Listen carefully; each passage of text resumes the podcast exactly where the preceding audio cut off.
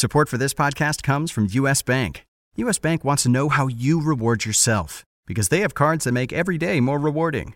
Are you a points hoarder, cashback guru, low intro APR lover? With U.S. Bank, it's up to you, because they have the cards to fit your lifestyle. So earn more whether you're shopping at a gas station or a grocery store, even while planning a staycation. Learn more at usbank.com/creditcard.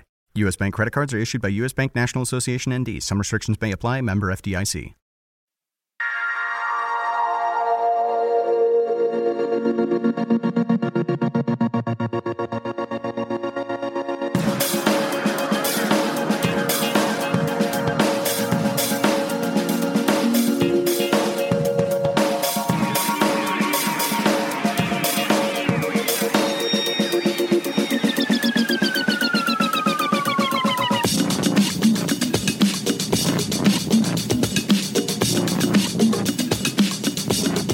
Welcome to the DFS Podcast Friday edition for this weekend's NFL games. Hi there, football fans. I'm Paul Bruno, and I invite you to follow me at Statsman22. In a flip of our Wednesday and Thursday scripts, I'm very happy to be joined by the inimitable James Seltzer, who hosts Wednesday and Thursday DFS pods with me as his sidekick.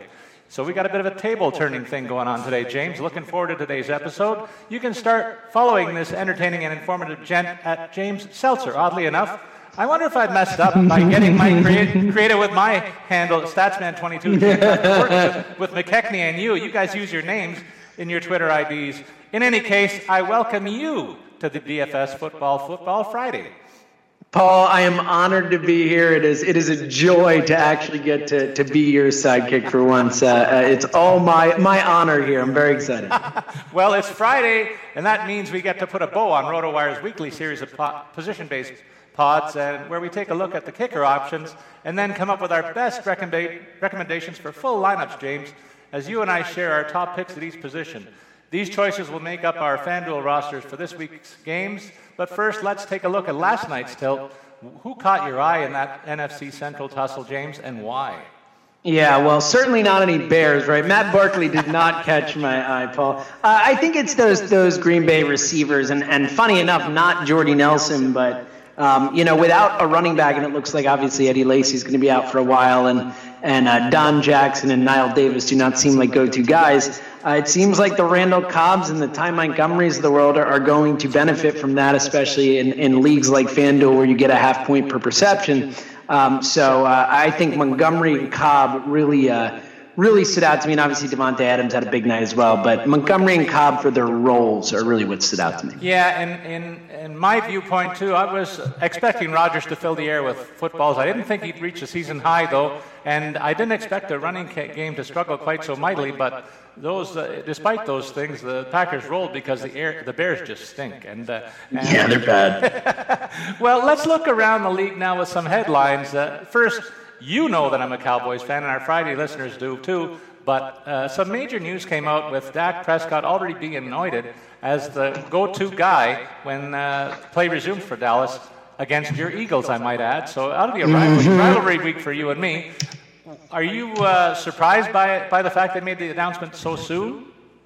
I am a little surprised that they're not going to, or at least, look, I don't know if they still are not going to go back to Romo. I don't know how that's going to happen, but obviously, if they keep winning games, I don't think they can. So I am a little surprised. I think that Jerry Jones loves Tony Romo more than he loves his children, as I've said before. So I really thought they'd go back to Romo. I still think there's a possibility of it, but I think if it's one of those things where Dak's doing so well, maybe if even if Tony's ready, they might say he's not quite ready or something like that. So. And then there's another quarterback situation that we got to take a look at. The New England Patriots must be licking their chops because they get to face Landry Jones, who replaces Ben Roethlisberger in the lineup. Of course, we know Big Ben's going to miss a few weeks, but what can we expect from Landry Jones, and how will that spill over into the rest of the offense there? Yeah, not much, Paul. Landry Jones is really bad at football. If you've watched him play, he is atrocious. So I think it's gonna have a big effect. I've said to you before, I think Antonio Brown and Le'Veon Bell are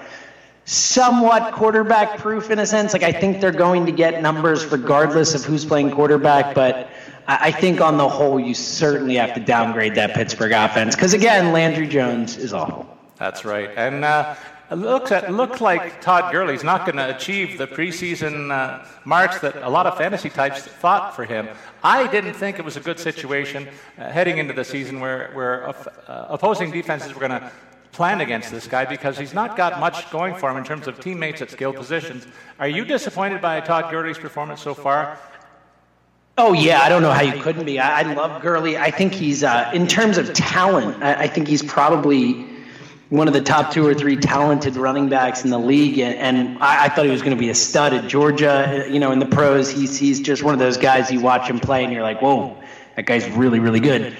So, yeah, you have to be disappointed, but it's a great point. That offense is bad, even though Case Keenum has stepped it up of late. Hasn't looked as atrocious as he did before, but, yeah, I think it's a really disappointing season for Gurley, and I'm not optimistic about him turning it around. Now, we already talked about A-Rod having a big night last night, but he really has struggled in the first half of the season and figures to do so with all the troubles that Green Bay's having. He's not the only big-name quarterback that's performed less than expected. Andrew Luck's the other guy, in my view. Which of these two guys has the better second half, in your opinion? I think Luck does, but when you watch Rodgers play, there's just something off with that offense. And I don't know. I don't think Mike McCarthy's a very good coach. I think that's an issue. I really don't. I think he's a bad coach. So I think that's an issue. And they don't have a very creative offense. They don't do a lot of interesting things. I think they've kind of gotten lazy offensively where they're like, oh, you know, Aaron will take care of it almost. And I think you're seeing it. That offense hasn't looked very good. And even last night, yeah, you got the 4 touchdowns, but it wasn't like he dominated that game. It was, you know, the Bears stunk. So I just think Luck needs to be better. You know, Luck is that entire team, and I just think more from a volume perspective than anything. I have worries about both, but that Indy O-line, look, Luck has to stay healthy because he's getting just pummeled with that O-line. It's so bad. So it's more of a volume thing. I think that Indy's going to be down in a lot of games, and Luck is their entire team, so I think they're going to throw a lot. I think that's a great call, and I couldn't agree with you more. But I have a bit of a concern in my season-long Vegas league with RotoWire staffers. I got to do something to make up for the fact that Eddie Lacy, who got hurt, is my number one running back. What do I do? What do I do in terms of looking for replacement for this guy? Where do I go? That's a tough one, Paul. That's a tough one. I mean, look, I think the Don Jackson, Niall Davis thing, I think one of those two guys will step up and have some semblance of a role there. But, I mean, yeah, I think most of the guys, you know, Jacquizz Rodgers, I'm sure he's owned already, but, you know, he's got a role now in Tampa. But it's tough, Paul. That's the problem. Running back is really, really thin right now. There are very few guys you can count on, and really even the backups for those guys are not really appealing. You know, I don't think we're going to see a ton of Jordan Howard this year. A guy who just kind of comes out of nowhere and takes over and ends up being valuable. Well, lucky for me, I got incredible depth at that position. And I'm going to keep rolling. You know, it's expected. We're the A team here. So we got to have our butts covered in situations like this, and I do, so I'm confident. But as I said in the opening, though, we are here today to finish off our weekly show cycle, James, with a look at the best kicker values on the board. Take me through the guys in the top range of 5,000 plus. Who do you like and why? None of them, Paul. I'm a big believer in not spending top dollar for kicker. I just think it's too variable from week to week. You don't see a lot of guys who have, you know, even look, Steven Gostkowski, the number one kicker on the board this season, has not been close to that number one kicker that he's been every year for the past few years. So for me, I'm not spending 5,000 or above on any of those guys. If I were, like, let's say the lineup just shook out and I had 5,000, I do like Hopkins the most of those three guys. All three are good kickers, but Hopkins, I just think it's the best situation, best matchup in a dome. I think it's probably the best situation of the three. Yeah, I like Tucker and Hopkins equally, and it's no surprise they're priced the same at $5,000. They've each averaged 10.7 points per week in FanDuel play. Gostkowski trails them, as you implied, with only a 7.8. I think New England's going to run up a big score, and he could be worth the value, but I think you got to spend your money a little more wisely. There's guys down the list that should produce just as well. Let's take a look at some of them in the 4,600 to 4,900 range and tell me which one of those jumps out at you, if you can name a couple. Yeah, there are a few at the top that I like. First and foremost, Vinatieri against Tennessee. I should have said that Colts are Andrew Luck and Vinatieri because he's been that good this year. It's almost like the guy is just doesn't age. I think he's like 44, and every time I turn on the TV, he's hitting a 50-yard field goal. So he's been super consistent. They've needed him. I think that's a nice play at 4,900.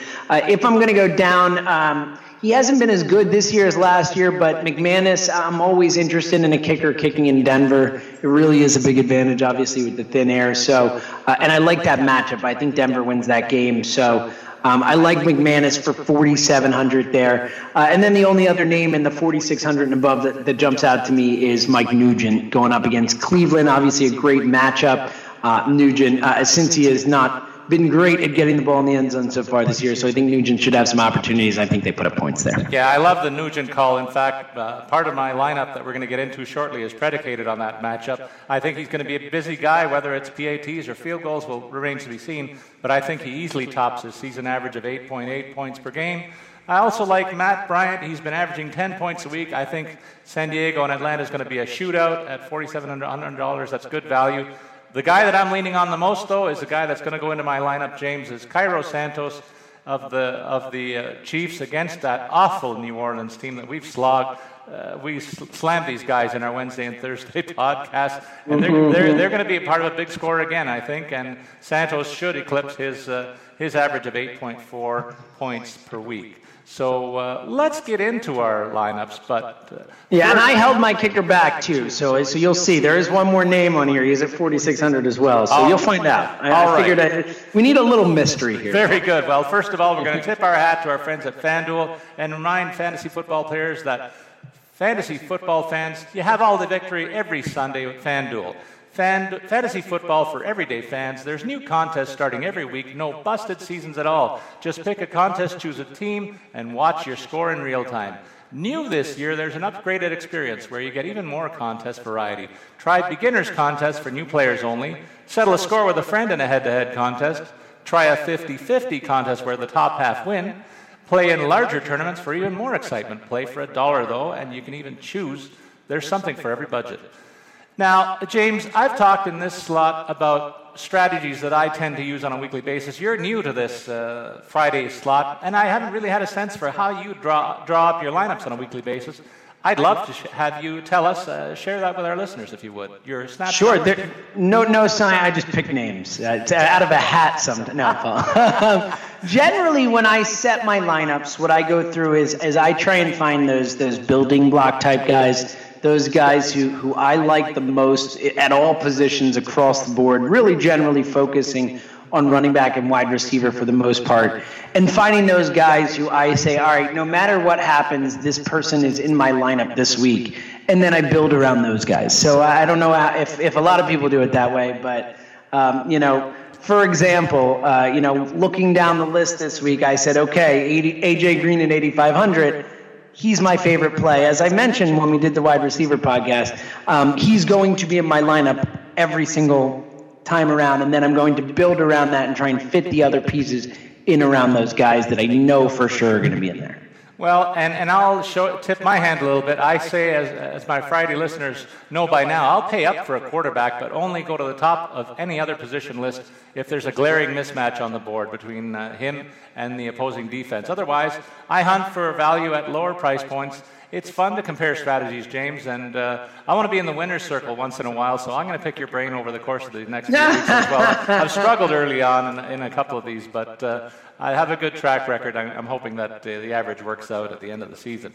So that's the key for me in life and in fantasy sports, folks. If you aren't having fun, you're doing it all wrong. So that's exactly right. I'll remind you at FanDuel, have fun with all that fantasy football has to offer. FanDuel, be sports rich.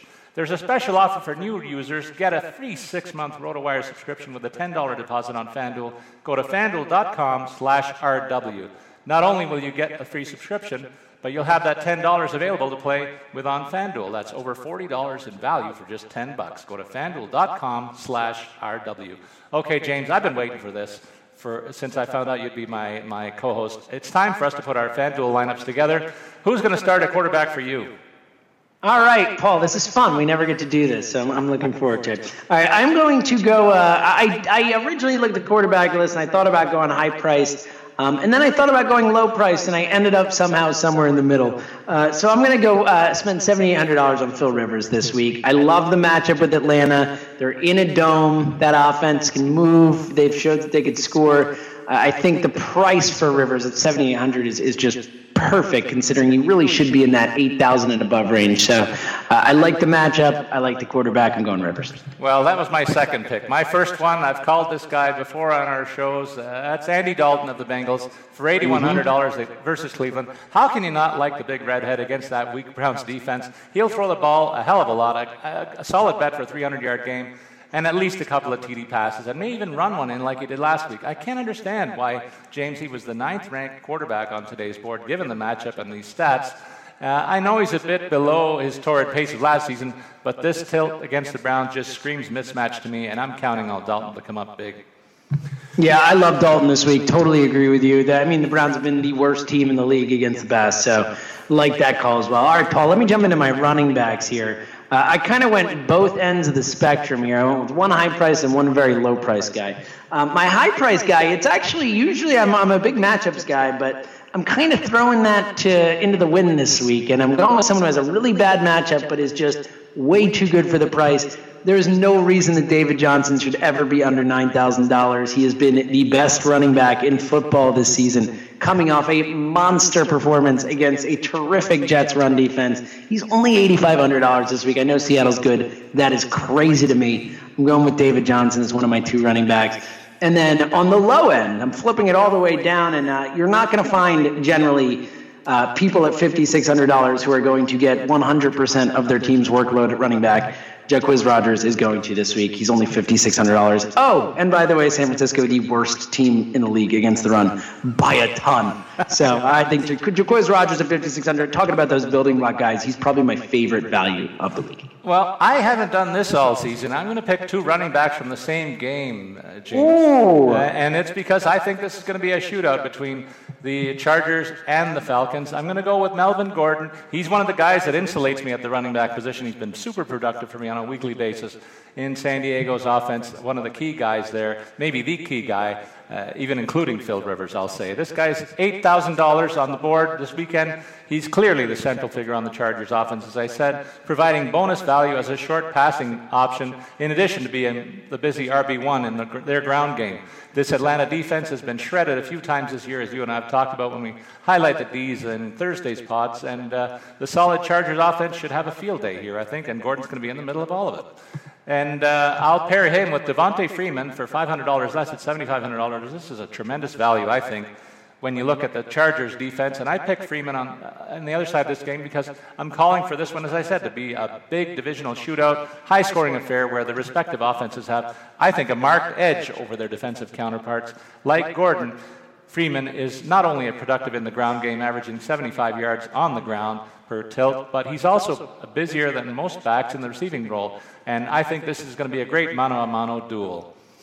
Your running backs, my friend. I mean, wide receivers, yes, I'm sorry. We did the running backs. Let's go with the wide receivers this time. I can give you them again if you want. All right, so A.J. Green I already mentioned before as one of my building block guys. I've got him in my lineup. All the reasons you said about Andy Dalton against Cleveland, A.J. Green, the guy catching the balls, so I love that play. And then also part of the beauty of going with Rodgers is it allows you to spend up on a couple receivers. So I actually went with Beckham again at $8,600, $100 more than A.J. Green. I'm combining those two high-end wide receivers to kind of really strengthen that part of my team. And Beckham, obviously coming off the monster game. I said it when we did the wide receivers pod on Wednesday. He should be over $9,000 as well. He's back. I think they're just going to keep feeding him. $8,600 is too cheap for him. L.A. has not been very good against the pass either.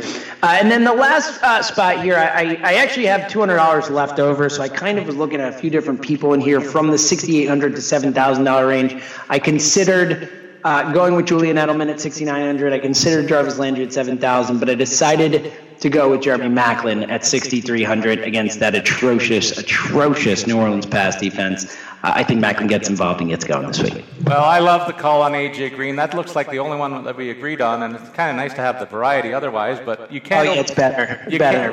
No fun if we all say the same thing. You can't overlook what Cincy's profile looks like against Cleveland this week, and A.J. Green's going to be a central figure. One of the best strategies that I find in tournament play is to pair a solid QB wide receiver combo in a favorable matchup. That's what I've done today. The Cincy pair of Dalton and Green should conspire to walk all over the Browns, I think, and I'll be shocked if they don't. As I said earlier, this is going to be a blowout, folks. Green, for his part, is the third-ranked wide receiver on this board and has averaged 15-plus FanDuel points per week this season. He's had two monster games and four other pretty good ones, averaging 10-plus targets every week. So he'll be busy, and he'll be very productive this Sunday, I predict. Mike Wallace is the second guy I go for, a little bit down on the pay scale on the list, but I think he's tremendous value against the Jets, another team whose defense really stinks as well. We've talked about them over and over when we highlight the poorest defenses in the league, James. He started the season with two great games. Faded a little bit in week three, but since then he's been steadily improving his productivity and involvement in the Ravens' passing attack to the point where he's the most active wide receiver in their passing game over the last couple of weeks for sure. He's averaged 10 targets in each of the past 3 weeks, in fact, and figures to be in for a big game against the Jets' 28th-ranked pass defense. That adds up to a very good upside value at this modest price. I'll go even further down the list in terms of the value plays in the wide receiver to get my third guy, and that's Pierre Garçon of the Redskins. He faces the Detroit Lions. I went a little deeper into the value bin, as I suggested, and he's coming off a season-high, 11 targets and 7 grabs last week. This Washington offense is hot. They're on a 4-game win streak, and I say Garçon takes advantage of this same poor defense that got torched by the ordinary Rams offense last week.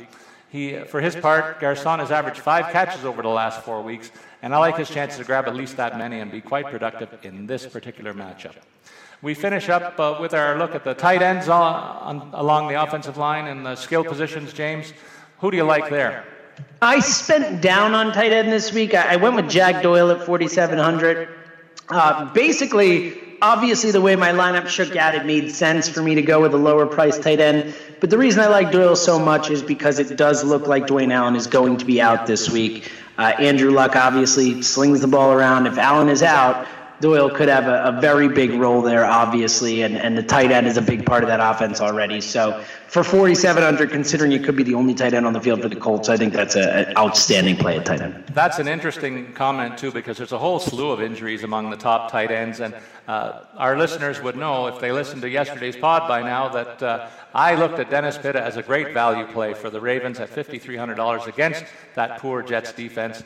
I think it's a great spot for him to put him in because I fell in love with the stats that show Pitta second in the league in receptions and targets among all tight ends in the NFL. So I don't understand why he's so far down the list, other than the fact that he hasn't reached the end zone yet. I guess that dampens his value. But the Jets rank near the bottom in pass defense. I think this may change, and we might see Pitta reach Pater, which makes him even more valuable. So right now he ranks 16th on the board in terms of FanDuel tight ends. He should be way higher, and I think he overcomes his average of 50 yards per game and hits the end zone for a big day for Dennis Pitta owners at $5,300. Your defensive team, sir. I'm going with the Buffalo Bills, Paul. That Miami offense stinks. I don't care what they did against Pittsburgh. Go Bills. Well, I'm agreeing with you. That's the second one. Yes, all right. We needed one more, right? One of the most aggressive defenses in the league and among the best in sacks and takeaways faces a team that turns the ball over a fair bit on the other side. So when these forces collide, I think it can only spell good things for the Buffalo Bills. They've also had good success in this head-to-head matchup over the last couple of years, so I think that's an easy pick that screams, pick me for $4,700. I'm going with the Bills. Now, you've kept the kicker a secret from earlier in the episode. I went with Cairo Santos of KC at $4,700. Give me your kicker and his story.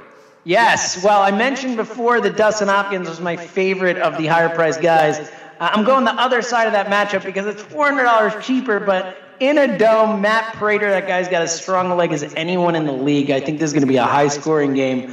Only $4,600. Matt Prater is my guy. All right. One of the other things that I like to do is challenge John McKechnie to come up with his pick of the day, and I'll come up with my own. I want to hear what you think is the pick of your day on your FanDuel lineup.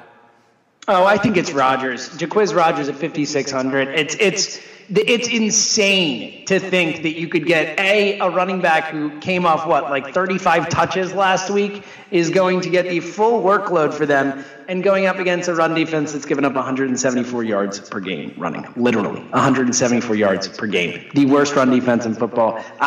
Rodgers is so far and away in my mind the best play on the board this week that I don't know how you don't put him in your lineup. I think you just sold me and all of our listeners. I teased this earlier. I'm sticking with it. Andy Dalton and A.J. Green. These guys are going to play pitch and catch and go nuts against Cleveland. It's a home game for Cincy. I think that just adds value to the thing. And assuming that they win big, they'll pave the way for me and to put I might even put my name as my own player in my lineup this week. That's how good I think I can be when these guys play so well on the rest of the board. So my own write-in candidate, Paul Bruno this week, special teams, let's say that. I love it. I love it. I'll write you in too, Paul. You can be in my lineup too. James, it's always laughs and information when you and I get together. I want to thank you very much for subbing in and allowing me to turn the tables on you with today's episode. It's been my pleasure, Paul. Honestly, any time. I might even, try and convince McKechnie to take some more time off just so I can do it more often. Sounds like a deal to me, but I have a lot of fun with John, too. It's a great stable of people that we have doing these pods. I enjoy working with all of them, but James, you and I have great fun on the Wednesday, Thursday, and I encourage everybody to get back and listen to us Wednesday and Thursday of next week and in subsequent weeks to get great value plays from other positions along the board. So there you have it for James Seltzer, who you can follow at James Seltzer. I'm Paul Bruno and invite you to follow me at Statsman22, and we wish you good luck with your FanDuel picks. Come back to listen to our podcast on a daily basis to get an edge on the competition. So long, everybody.